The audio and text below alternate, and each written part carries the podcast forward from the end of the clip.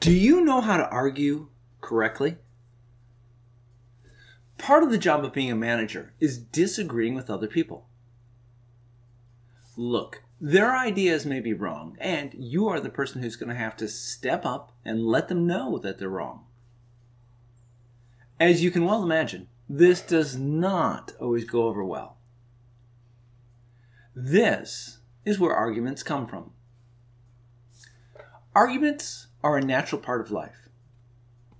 However, knowing how to argue is one of the key manager skills that we all need to have. However, since none of us have ever had any manager training in how to do this, most of us do it incorrectly. How we argue incorrectly. The way that managers tend to disagree points to a bigger problem, one that affects every organization every business, and, at times, every one of us.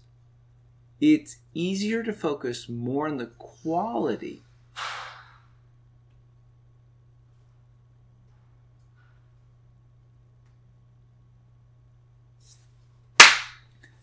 It's easier to focus more on the quality of the individual who has an idea or proposes a change than on the quality of the idea itself.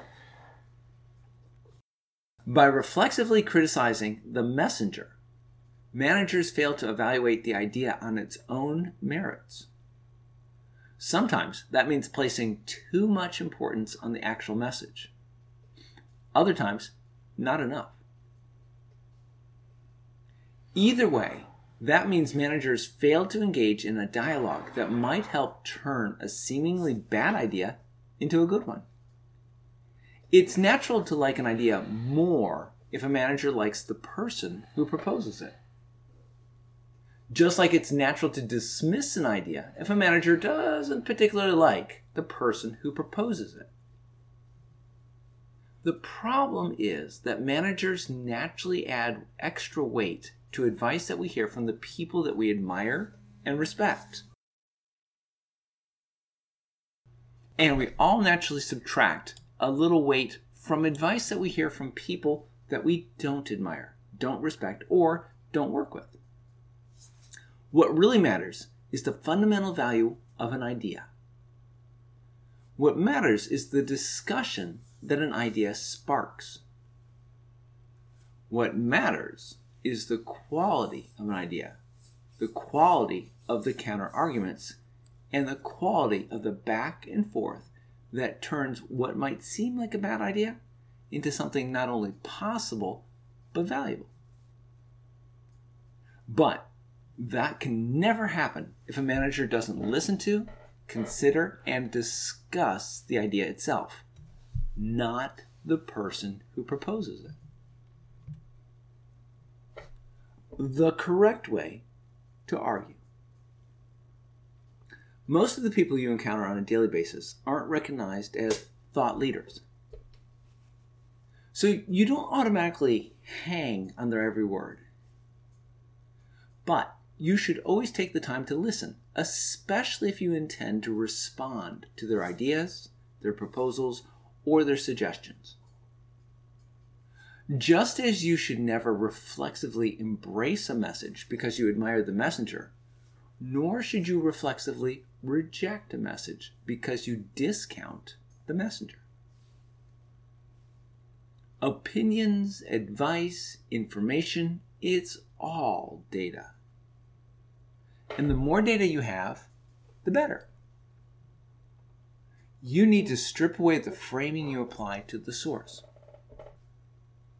Remove the setting or environment. Consider the advice, the information, or the opinion solely on the basis of its merits. Yes, the quality of the source matters, but ultimately, the quality of the information and its relevance to your unique situation matters a lot more. The more you listen, and the more people you're willing to listen to, then the more data you have at your disposal to make smart decisions. Put aside the messenger and focus on the message. Keep in mind that you don't have to agree, but you should always try to listen. What all this means for you.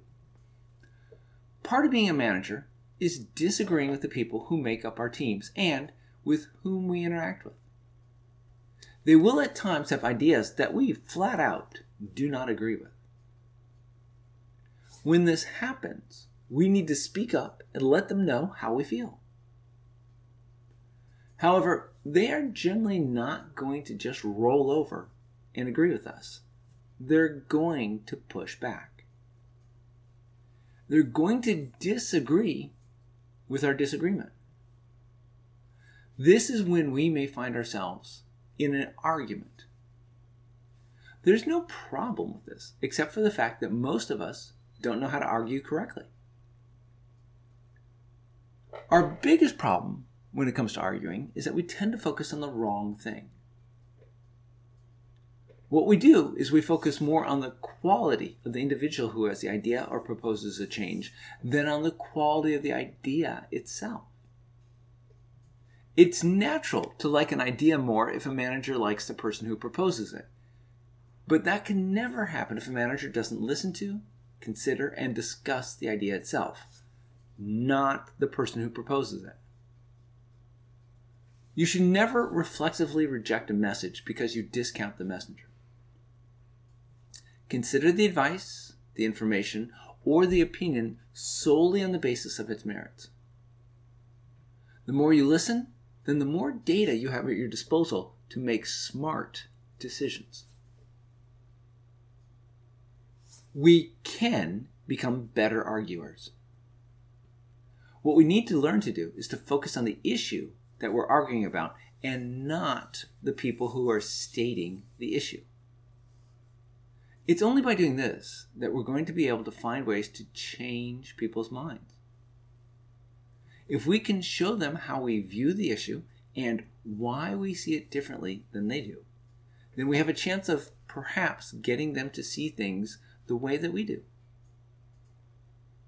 Alternatively, perhaps we'll change we'll end up changing our mind. No matter how the argument turns out, we'll be in a better place if we can learn how to argue correctly.